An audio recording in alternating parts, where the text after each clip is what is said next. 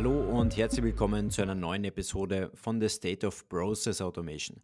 Mein Name ist Christoph Bacher und es freut mich, dass du auch heute hier wieder mit dabei bist. In der heutigen Episode möchten wir die Antwort auf die folgende Frage geben. Was muss eine Führungskraft der Zukunft alles mitbringen? Und um diese Frage beantworten zu können, konzentrieren wir uns auf zwei Bereiche. Der erste Bereich ist das Thema Kompetenzen. Welche Kompetenzen sollte oder muss eine Führungskraft zukünftig mitbringen? Und der zweite Bereich ist das Thema Organisation. Wie muss überhaupt ein Unternehmen aufgestellt sein, dass eine Führungskraft all ihre Kompetenzen optimal einbringen kann. Und ein kleiner Hinweis an dieser Stelle, die heutige Folge knüpft an eine der letzten Folgen an. Und eine der letzten Folgen war das Geheimnis, warum manche Unternehmen innovativer als andere sind, zusammen mit Martin Gieswein. Und wenn du diese Folge noch nicht gehört hast, dann solltest du definitiv jetzt eine kleine Notiz machen, dass du nach der heutigen Folge nochmal zurückgehst und auch diese Folge komplett durchhörst, weil dann wird das Bild für dich völlig klar werden. Und dir wird auch auffallen, dass bei der letzten Folge und auch bei der heutigen Folge mein Gast Martin Gieswein ist. Hallo und herzlich willkommen, Martin. Vielen lieben Dank. Danke, Christoph, dass ich wieder dabei sein darf. Und wie beim letzten Mal würde ich sagen, wir quatschen da eben gar nicht um den heißen Brei herum, sondern gehen wirklich wieder in die Praxis rein. Denn das heutige Ziel ist es, auch wieder eine Praxisanleitung, klare Strategien mit auf den Weg zu geben, weil am Ende soll es ja wirklich so sein, ich höre diese Episode und weiß dann sofort, was kann ich im Prinzip morgen besser, anders machen, sodass ich natürlich auch vorankomme oder dass mein Unternehmen im Prinzip vorankommt.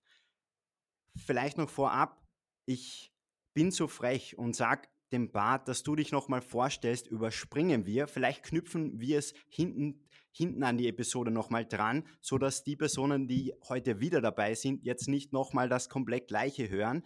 Deshalb die Personen, die jetzt neu dabei sind, einfach bis zum Schluss dranbleiben und die Personen, die wissen, wer hier virtuell vor mir steht oder wenn ihr gerade zuhört, ähm, kennt ihr die Stimme bereits. Wir starten jetzt gleich mit der Praxis. Deshalb die erste Frage wäre mal, wenn wir über die Führungskraft der Zukunft sprechen, welche Kompetenzen sollte denn überhaupt eine Führungskraft mitbringen?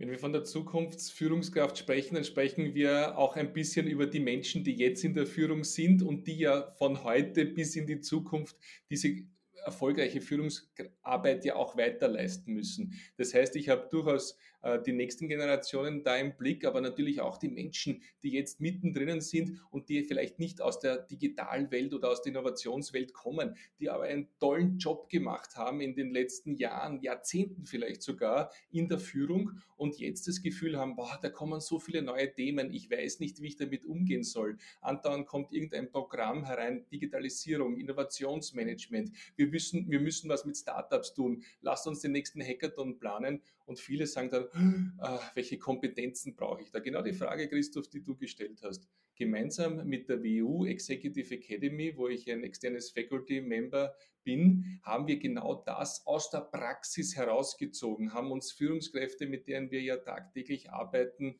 angeschaut, haben befragt und haben mit Organisationen gearbeitet. Rausgekommen sind vier Kategorien. Das sind diese Kompetenzfelder, vier Kompetenzfelder, wo wir glauben, wenn wir da drin stark sind, dann können wir heute und in der Zukunft gut führen. Und diese vier Felder sind einmal, einerseits einmal rein von den Namen her. Äh, der erste, es geht um Digital Business Verständnis, Digitalökonomie. Das ist das Update der BWL, das in den letzten 20 Jahren entstanden ist aufgrund der Internetfortschritte äh, und natürlich des digitalen Business. Das zweite ist dieses Umgehen mit diesen neuen Technologien, die wir andauernd um uns herum hören, die wir einsetzen sollen äh, und den Methoden dahinter. Nummer drei ist vielleicht ein bisschen ein neues Verständnis zur Form der Organisation, wie wir organisieren unsere Teams und unsere Firmen und, und unsere äh, Institute. Und das vierte, das ist mir das Wichtigste, ist eine absolute Fokussierung auf den Mensch. Wenn wir über Digitalisierung und Innovation sprechen und die moderne Führungskraft hier sehen, dann dürfen wir hier nicht technokratisch sein oder irgendwelchen Hypes auf sitzen, sondern es geht darum, den Menschen, also den Kundinnen und den Mitarbeiterinnen, das Bestmögliche zu bieten. Dann werden wir auch wirtschaftlich erfolgreich sein. Super. Das heißt zusammengefasst die vier Kompetenzen nochmal in ein paar Worten. Erster Punkt sind quasi die Werkzeuge, das Verständnis. Da auch gerne nochmal den Hinweis, Thema Innovationsmanagement haben wir in einer der letzten Episoden behandelt. Der zweite Punkt ist das Thema Organisation. Wie muss ich als Unternehmen aufgestellt sein? Weil am Ende bringt mir ja alles nichts, wenn ich jetzt alle Kompetenzen mitbringe. Aber ich habe einfach nicht die Möglichkeit, meine Fähigkeiten, meine Kompetenzen ins Unternehmen einzubringen. Der dritte Punkt ist das Thema Technologie, da wirklich auch den Überblick zu bewahren. Was sollte ich denn als nächstes umsetzen oder was hat vielleicht auch noch Zeit für die Zukunft? Und der letzte Punkt sowieso der absolut wichtigste. Technologie ist zwar wichtig, aber ohne Mensch, ohne Kunden, ohne Mitarbeiter läuft im Prinzip nichts. Und ich würde jetzt gleich auf den zweiten Punkt eingehen. Organisation. Ich habe es jetzt schon ein bisschen provokant ausgedrückt, aber im Prinzip geht es genau um diesen Punkt. Wenn ich die Kompetenzen mitbringe, wenn ich Fähigkeiten einbringe, aber ich habe einfach nicht die Möglichkeit, diese ins Unternehmen einzubringen, weil ein großes, äh, eine große Pyramide, eine große Hierarchie, ein großer Danker vorhanden ist als Unternehmen, welche Erfahrung hast du denn da konkret gemacht? Wie muss denn so eine Organisation der Zukunft oder sollte denn so eine Organisation heutzutage aussehen? Wenn ich mit einer großen Organisation spreche, wie zum Beispiel ähm, Verwaltungen in Städten oder auch städtische Betriebe, die ja viele tausend Mitarbeiter haben, Energieversorger oder auch, wie ich es in den letzten Jahren machen durfte, mit Banken und Versicherungen, dann haben wir hier einen eine, wie du sagst, eine Pyramide, die teilweise schon 100 Jahre lang äh, besteht, ein hierarchisches System. Das funktioniert ja auch gut. Da wird ja seit 100 Jahren auch etwas geschaffen, Wert geschafft und Profit auch erwirtschaftet, beziehungsweise Dienstleistungen für die Bürger erbracht. Da ist es völlig sinnlos, wenn wir jetzt anfangen und sagen, äh, wir schaffen diese Hierarchien ab und wir machen jetzt eine Holokratie, wo jeder mitbestimmen kann oder wir wollen jetzt wie ein Startup agieren. Das sind aufgesetzte, von außen hereingebrachte Schlagwörter, die so einer Organisation überhaupt nichts bringen. Deshalb als erste Frage stelle ich immer in dieser Organisation, wie viele äh, Innovatoren, wie viele Agile willst du denn haben in dieser Organisation und wie viele sogenannte Performer willst du haben, also Menschen, die das tagtägliche Geschäft machen. Wir haben letztens schon kurz drüber gesprochen, aber diese Frage ist sehr spannend, weil die Bandbreite der Antworten der letzten drei Jahre war, fünf bis zwanzig Prozent von diesen veränderungswilligen bis wütigen Menschen ist gut für eine Organisation. Und bei der Führungsmannschaft wird es ganz ähnlich sein, dieser Prozentsatz. Nummer zwei, äh, wenn du die Pyramide schon angesprochen hast, ähm, wir müssen innerhalb dieser Pyramide es schaffen, einzelne Bereiche zu finden, wo wir mit alternativen Organisationsformen erfolgreich sind. Manche Abteilungen lieben es zu sagen, wir gehen in die umgekehrte Pyramide, Inverted Pyramid. Das heißt, ich als Führungskraft sehe mich an der Spitze, die nach unten zeigt, als Ermöglicher für meine Teams, dass sie ihren Job gut machen. Banken jetzt gerade setzen äh, die Methode Leadership by Design Thinking ein. Das ist eine Methode, wo diese, diese Führungskraft sagt, in einer strukturierten Art und Weise, Team, was braucht ihr für mich, dass ihr besser arbeiten könnt? Und das ist ein erster Ansatz, ein wundervoll öffnender Ansatz, äh, wo kleine Schritte gemacht werden können und die dann sofort in die Organisation übergehen, ohne dass man die Chefin oder den Chef abschaffen muss.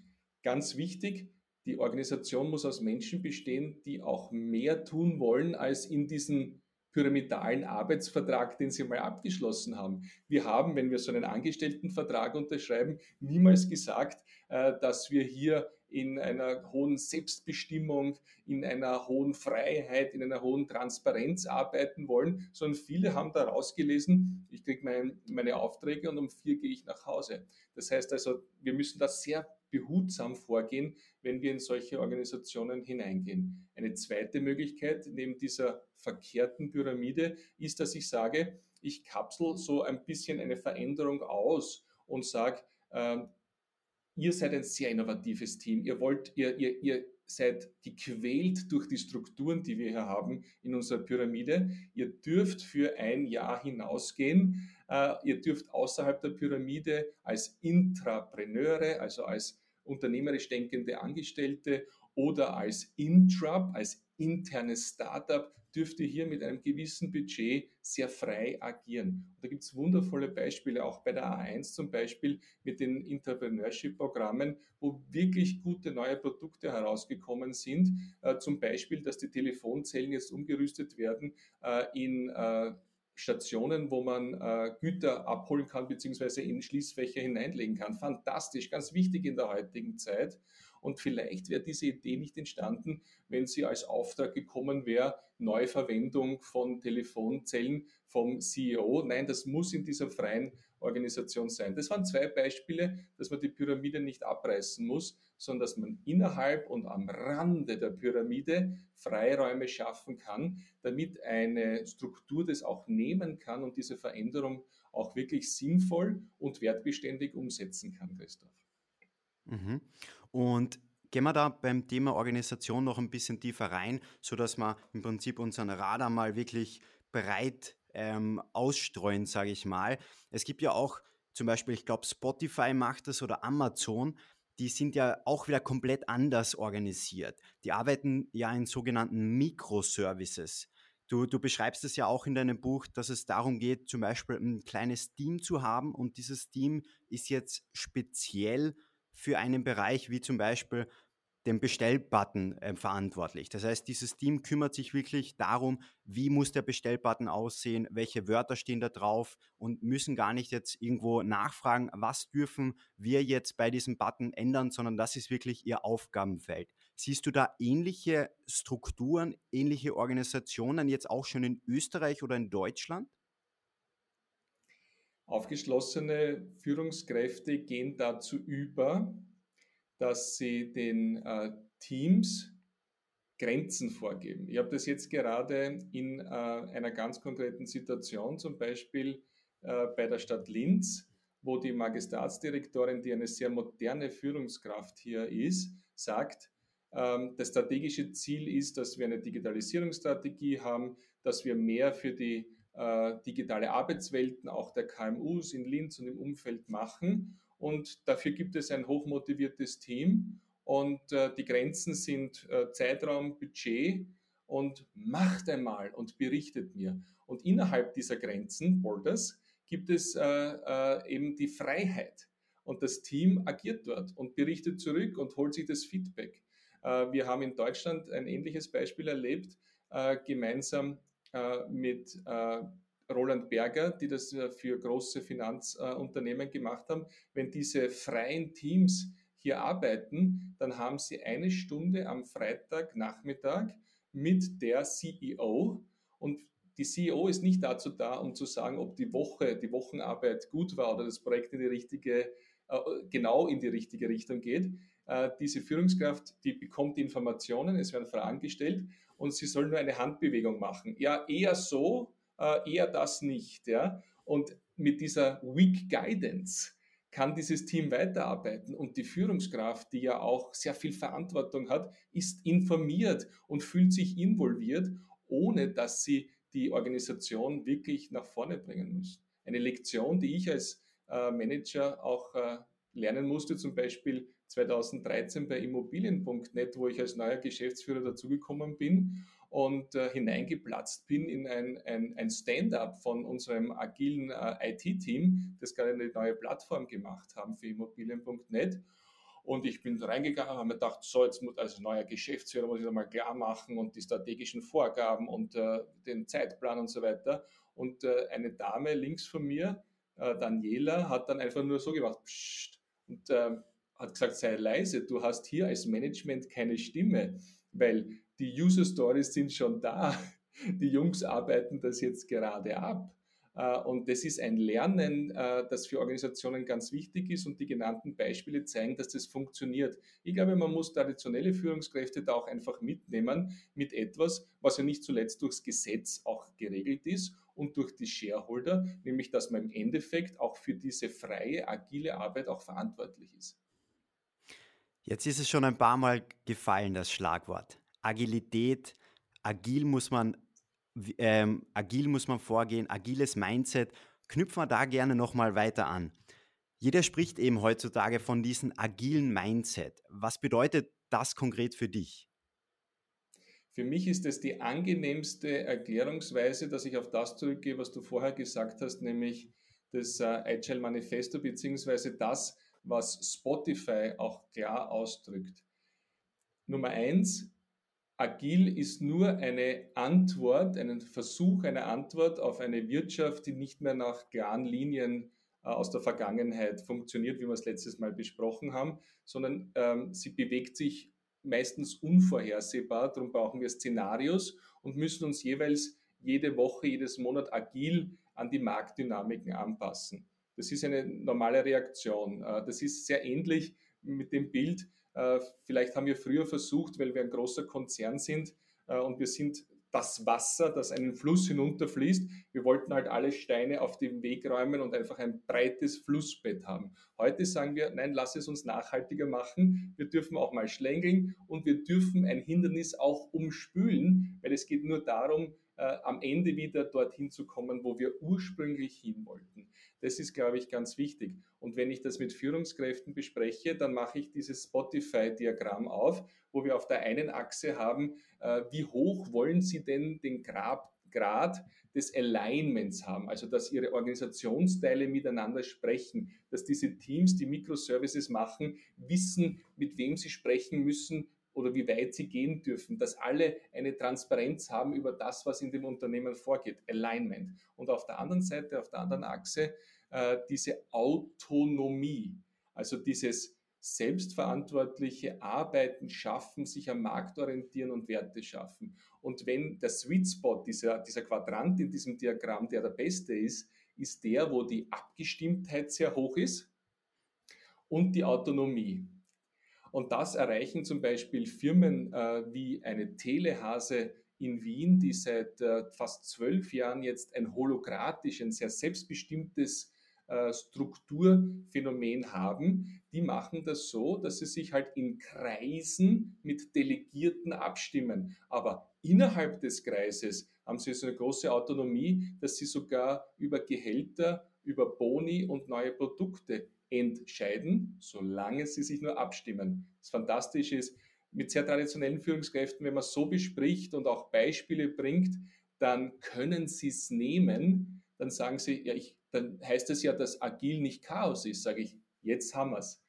Die Agilität, wie wir sie heute in einer sinnvollen Art und Weise verstehen, ist ein hochstrukturiertes System, das für die richtigen Menschen Freiheit schafft, für das Unternehmen, und für die Menschen im Unternehmen und für die Kunden zu agieren.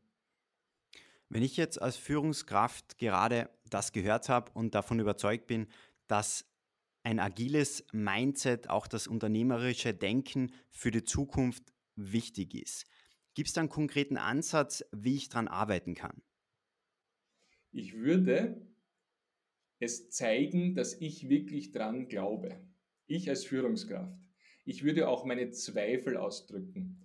Ich habe mit einer großen deutschen Versicherung ein wundervolles Erlebnis gehabt in einem Workshop in München mit sehr vielen Kolleginnen und Kollegen, äh, wo dieser CEO über seinen Fehler damals in einer anderen Landesniederlassung gesprochen hat, wie er auch wirklich durch eine vor, vorgezogene, unnötige Preiskorrektur sehr viel äh, Millionen in den Sand gesetzt hat. Ich habe nicht in die, in die Augen des CEOs geblickt, sondern in die seiner Kolleginnen und Kollegen. Das war der Moment, wo diese Menschen gesagt haben, äh, der meint das so, der hat aber auch Zweifel, der will aber, dass wir uns trauen, dass wir agil nach vorne gehen, der gibt uns diesen Raum. So.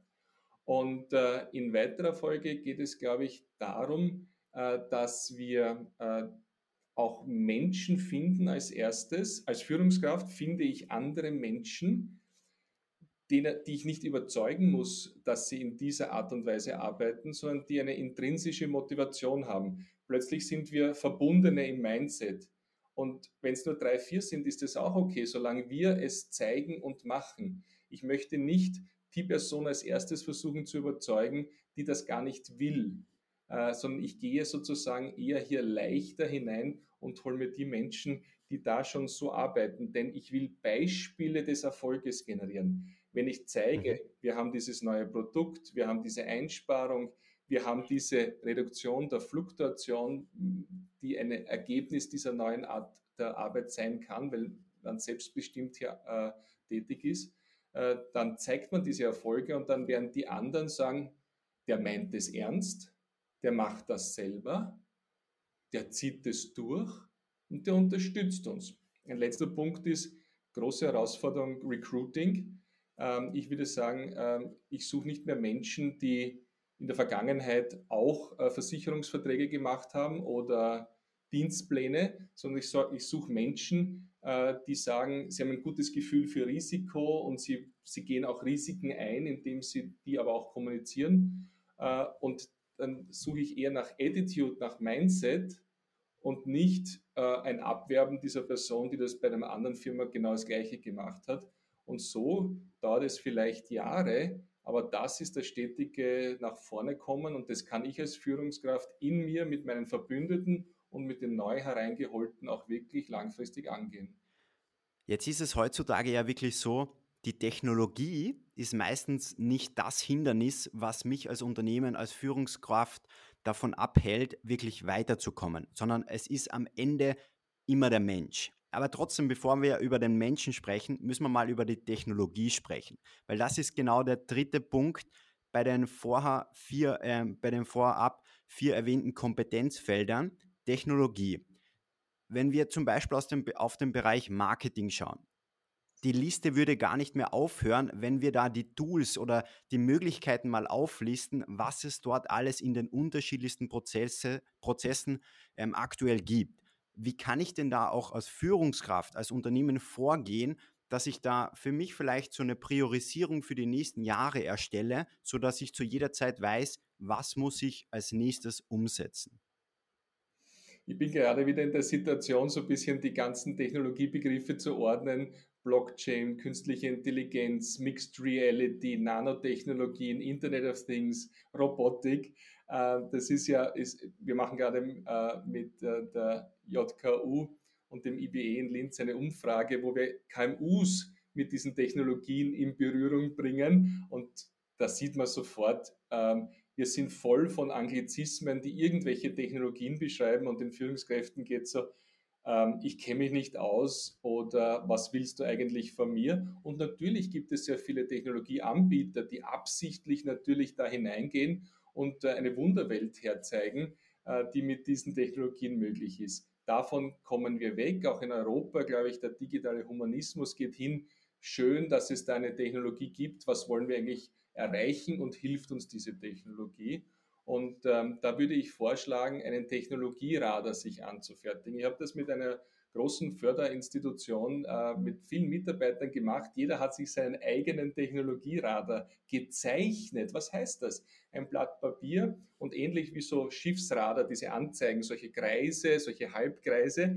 Und dann zeichnen wir ein, hm, äh, Chatbot, was ist das eigentlich? Schauen wir uns ein Video drüber an, haben wir ein gemeinsames Verständnis dazu. Ähm, ist es für uns wichtig? Ah, wir haben schon einen in einer Abteilung. Der ist also schon ganz bei unserem Zentrum. Fein. Blockchain. Müssen wir Förderungen in Zukunft in einem Distributed Ledger System abzeichnen für die, für die Genehmigung? Scheinbar nicht. Da haben wir jetzt Systeme, die mit Handysignatur hervorragend funktionieren. Das heißt, auf diesen selbstgezeichneten Technologieradar geht das äh, Thema Blockchain weiter hinaus. Wir brauchen es uns vielleicht erst wieder in zwei Jahren ansehen. Das sind diese Ringe. Wann müssen wir es uns ansehen? Und dann bei einem großen Wiener Logistikunternehmen war die Frage, jetzt äh, kommen sehr viele Firmen und sagen Mixed Reality, diese Kameras aufsetzen, du kannst Wartungsarbeiten an den Gleisen viel besser durchführen, es werden dir alle Daten eingespielt und die Firma, die Firma hat sich das angeschaut und hat gesagt, okay, wir nehmen es einmal herein. Äh, wir, wir glauben, dass das schon sehr nahe ist, haben Tests gemacht und haben entschieden, wir kaufen fünf Stück, äh, weil wir es für innerhalb der Werkshalle brauchen, aber für die Gleise draußen können wir es noch nicht brauchen wegen der Sonneneinstrahlung. Wir schauen uns aber die nächste Edition in einem Jahr wieder an. Das ist ein sauberes Umgehen mit Technologien. Wir können uns das aufzeichnen und ganz wichtig, äh, wir brauchen keine Wissenschaft daraus machen. Es ist besser, darüber zu diskutieren und eine Meinung zu haben, als dass das hundertprozentig richtig kategorisiert ist. Es ist eine Brücke, damit wir mit den vielen Technologien sinnvoll umgehen und nur die, die unmittelbar einen Nutzen auch bringen, bei uns einsetzen und die, die ein bisschen weiter weg sind, so am Radar halten. Da noch ein kleiner Tipp. Ich mache es ja selber nicht anders, weil ich ja auch am Letztstand bleiben muss. Ich habe mir die besten Medien zusammengesucht über Twitter und bekomme jeden Tag kleine Informationen zu meinen Fachgebieten. Und so bleibe ich, ohne dass ich äh, wirklich viel Studien lesen muss, ich habe so ein Gefühl, äh, was auch bei anderen Firmen jetzt im Einsatz ist, was da kommt, was sind die nächsten Schritte im E-Learning. Äh, und dann kann ich ein bisschen mit den Technologien mitarbeiten, ähm, weil früher habe ich es zumindest so gemacht und ich weiß manche andere auch. Das ist was Spannendes, das, das drucke ich mir mal aus und lege es am Schreibtisch, das lese ich mir mal durch. Das funktioniert heute nicht mehr. Schnelle Informationsbits und ich habe auch, ohne dass ich es in der Tiefe verstehe, ein Gefühl, ob ich in eine gewisse technologische Richtung schon denken soll oder noch nicht. Ein spannender Punkt und finde eine Herangehensweise, da wirklich up-to-date zu bleiben, wirklich interessant. Vielleicht auch noch von mir ein kleiner Tipp. Ich mache es ein bisschen anders. Ich verwende zum Beispiel die App, nennt sich Pocket. Ähm, da kann man einfach verschiedene Inhalte, das heißt, wenn ich jetzt zum Beispiel auf LinkedIn oder irgendwo anders, egal auf welcher Website, einen spannenden Artikel sehe, kann ich mit ein, zwei Klicks sofort diesen Artikel abspeichern und gehe dann am Sonntag zum Beispiel in der Früh immer her und schaue mal in meine Pocket-App rein, was habe ich denn in dieser Woche einfach abgespeichert und gehe dann nochmal Schritt für Schritt durch, okay, was ist spannend, wo schaue ich nochmal tiefer rein, was ist eigentlich, hat sich mittlerweile schon erledigt, kommt raus, hau, hau ich weg und so gehe ich zum Beispiel vor, um da wirklich auch immer up to date zu bleiben. Perfekt. Und ich würde jetzt auch nochmal ähm, gerne anknüpfen, weil, sind wir uns ehrlich, am Ende habe ich schon im Prinzip erwähnt, es ist nicht der, der Punkt Technologie, warum viele Projekte scheitern, sondern am Ende ist es immer der Mensch. Und der Mensch muss wirklich im Mittelpunkt stehen. Und wir sprechen da jetzt nicht nur, der Kunde muss im Mittelpunkt stehen, sondern auch der Mitarbeiter. Welche Erfahrungen hast du denn dort einfach gemacht, dass die Projekte eben nicht am Faktor Mensch am Ende scheitern? Ich habe jetzt ungefähr 25 Digitalisierungsprojekte selber durchgeführt als Manager oder als Berater begleitet. Und diese neue Form der Partizipation ist mir wirklich ähm, ins Blut übergegangen aber sie ist nicht typisch. Also früher haben wir gesagt, es wird eine neue Software gekauft für die Buchhaltung und wenn die, der IT-Dienstleister das implementiert, haben wir eh zweimal einen Termin, wo drei Key-User draufschauen, ob das eh gut ist.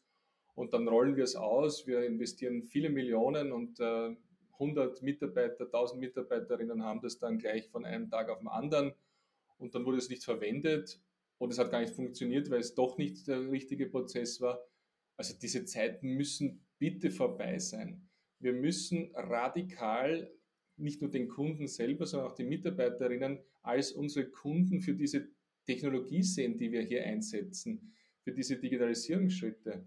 Und bei den großen ähm, Wiener Logistikunternehmen haben wir gerne mehr Zeit investiert, um in 15 Workshops mit 415 Mitarbeitern jeweils äh, drei Stunden zu arbeiten, die Inputs hereinzuholen und haben über 3000 einzelne Inputs generiert dadurch, die die Basis waren für die Digitalisierungsstrategie und für die Priorisierung der Projekte. Da ist die Personalvertretung drinnen gewesen, die Geschäftsführung hat immer ihr Veto gehabt, aber alleine, dass sie sich eingebracht hat, hier hat schon den meisten Erfolg gehabt. Und dann muss man das, ähm, wirklich diese Flipcharts runternehmen, einrollen, mitnehmen und sagen, danke, das ist die Grundlage. Und in ganz engen Zyklen werdet ihr wieder eingebunden und wir machen das, was für euch sinnvoll ist. Das ist unglaublich schwer durchzuhalten. In dem Projekt kommt dann immer diese Fatigue-Zeit, wo man sagt, es ist so viel los und jetzt müssen wir nicht noch einmal alle fragen. Das stimmt, aber jeder hat ein Gespür davon, was Partizipation wirklich heißt und das heißt nicht Key-User. Und dann kommen wir zu einem Punkt, äh, wo wir einen Prototypen haben und dann gehen wir wieder zurück und dann haben wir ein Minimal Viable Product und dann gehen wir wieder zurück und holen uns den Input. Und äh, im Endeffekt ist es nicht eine Solution, die ausgerollt wird, sondern die Mitarbeiter sagen, das ist die Lösung, die ich kreiert habe für unser Geschäft. Und plötzlich ist jeder ein Trainer für die Lösung. Ähm, und das jetzt so ein bisschen in einer abstrahierten Geschichte aus diesem Unternehmen äh, erzählend, das ist der Weg. Und alles andere, wo, wo Digitalisierungsprojekte, Innovationsprojekte, wo die Black, was eine Blackbox ist, das ist wirklich äh, heute nicht mehr möglich. Warum? Warum? Das könnte, könnte auch anders sein. Aber wir haben genau das gelernt, dass das der Erfolg ist, Design Thinking mit dem Kunden. Jetzt wenden wir haargenau das Gleiche mit unseren Mitarbeiterinnen an. Ähm, und das Zweite ist, wir sind so überfrachtet von digitalen Möglichkeiten, dass wir nur die nutzen, die wirklich super gecustomized sind und uns einfach unmittelbar einen, einen Nutzen bringen. So wie du jetzt für diesen Podcast eine Technologie, die für dich hervorragend passt, wirklich gerne nutzt und du bist ein Prophet und ich habe mir schon einen Termin ausgemacht mit der Firma und ich werde das bei meinen nächsten Podcasts-Aufzeichnungen äh, auch verwenden. Das ist heute, wie Digitalisierung funktioniert. Partizipation und Wert schaffen und alle mit einbinden. Ganz genau. Es wird ja oft auch vergessen, dass wenn man jetzt darüber spricht, okay, was sind denn die Kundenerwartungen? Ich, ich als Kunde kaufe zum Beispiel bei Amazon ein, ein, zwei Klicks, eine Bestellung ist ausgelöst, ich weiß zu jeder Zeit, okay, wo befindet sich meine Bestellung, wann kommt sie an und was genau da oft vergessen wird, dieser Kunde ist ja auch gleichzeitig in meinem Unternehmen vielleicht ein Mitarbeiter. Und genau dieser Mitarbeiter hat ja auch wieder die gleichen Erwartungen wie im Privatleben, wie Offsite von der Arbeit, hat er ja auch wenn er zum Beispiel verschiedene Programme, verschiedene Tools in der Arbeitszeit verwendet. Und als Abschlussfrage, es passt jetzt nicht zu meiner Aussage dazu, aber ich würde trotzdem gerne noch einen Schritt quasi zurückgehen zum Thema Prototyp. Projekte werden umgesetzt. Heutzutage ist es ja so, dass man Fehler machen muss. Und du beschreibst auch in deinem Buch zwei Fehlerklassen und da würde ich gerne nochmal in die Tiefe gehen, weil ich glaube, von diesen zwei Fehlerklassen kann man nochmal noch mal auch fürs agile Mindset einiges mitnehmen. Vielen Dank, dass du mir da den Raum gibst, äh, weil es so ein zentrales Thema ist. Ähm, es so, so ähm, spannend es immer gesagt wird, ah, wir haben eine tolle Fehlerkultur und lasst uns Fehler machen. Ich glaube, dass diese Diskussion in sehr vielen Organisationen eine sehr oberflächliche ist und eher ein Hype ist, als wirklich einen betriebswirtschaftlichen Beitrag leistet. Ich sage absichtlich provokant dagegen, nein, wir wollen keine Fehler machen. Nein, dazu sind wir nicht da. Vor allem, wenn es um die Sicherheit unserer Mitarbeiterinnen oder unserer Kunden geht, auf keinen Fall. Was aber schon der Fall ist, dass wir Neues ausprobieren wollen, dass wir neue Felder erforschen wollen. Und da gibt es äh, die Möglichkeit, dass wenn wir einen Prototypen machen, äh, der, wie schon einmal erwähnt, wo es darum geht, dass ich ähm, ähm, eine neue Art und Weise habe, wie ich über die Nacht mein E-Mobil charge in meiner Garage, mit welchen Tarifen etc., da muss ich hinausgehen, ich muss ausprobieren. Jetzt kann das natürlich schief gehen und man kommt drauf, die Leute wollen das nicht, das ist zu teuer, äh, die Technologie ist noch nicht reif und wir lassen das oder wir pivotieren und gehen in eine andere Richtung. Dann könnte man nach alter Diktion sagen, das ist jetzt aber ein Misserfolg. Und wir müssen sagen, nein, jetzt ist dieses Innovationsrisiko, nämlich dass das nichts wird, was wir immer gewusst haben, dass diese Gefahr dasteht, die hat sich jetzt realisiert und das ist die eine Fehlerklasse. Ein abgeschätztes, ein verstandenes Innovationsrisiko materialisiert sich und es funktioniert nicht und der Markt ist nicht reif. Aber wir können den Innovationsprofit herausziehen, indem wir lernen und der gesamten Organisation den Root Cause oder den Grund, warum das heute so ist, mitgeben. Dann passt das und dann sollen die Menschen, die da gearbeitet haben, bitte keine negativen Konsequenzen in ihrer Karriere haben.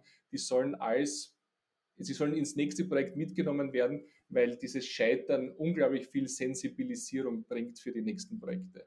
Hingegen andere Fehlerklasse.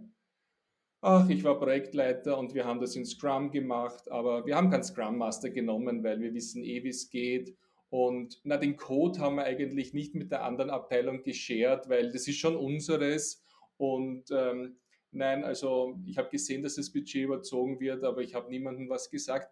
Das sind Fehlverhalten. Das ist eine Falschanwendung von standardisierten Methoden. Und dann ist es genauso zu bewerten wie der Griff in die Portokasse. Auch da haben wir Geld verschwendet, Geld weggenommen. Und dann soll das negative Konsequenzen haben.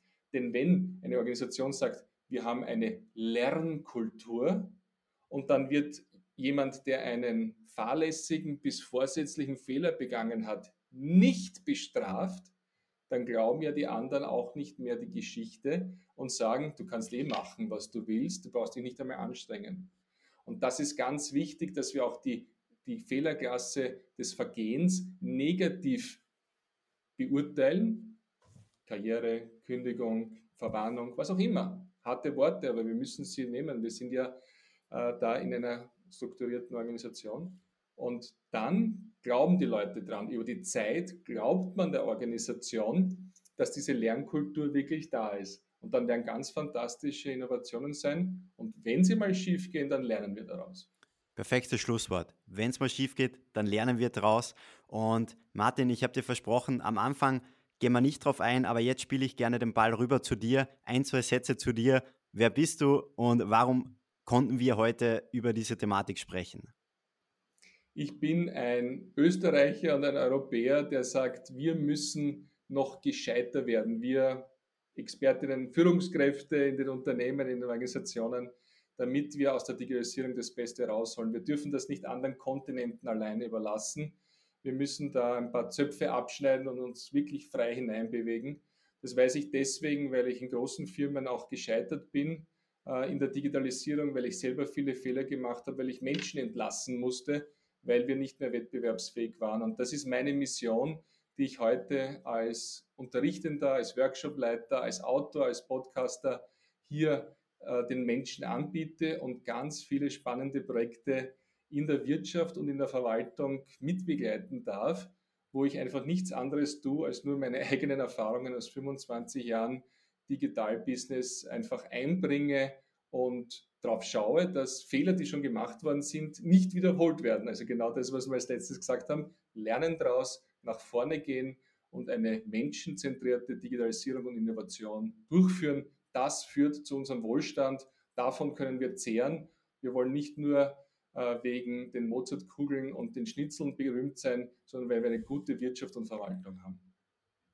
Und genau diese Erfahrungen, die du jetzt mal grob umrissen hast, ich sehe es genau vor mir, Digital Game Changer ist dein Buch, das du vor kurzem rausgebracht hast. Ich kann es jedem nur empfehlen. Ähm, es ist ein paar Mal das Wort Lernen gefallen und aus Fehlern von anderen zu lernen. Und ich sage herzlichen Dank, dass du auch deine Gedanken in diesem Format niedergeschrieben hast. Extrem, extrem spannend. Und ich sage auch gleichzeitig, Martin, herzlichen Dank, dass du das zweite Mal bei mir warst und gerne, gerne wieder. Vielen Dank, vielen Dank für dein Format. Alles Gute und ich folge dir weiter.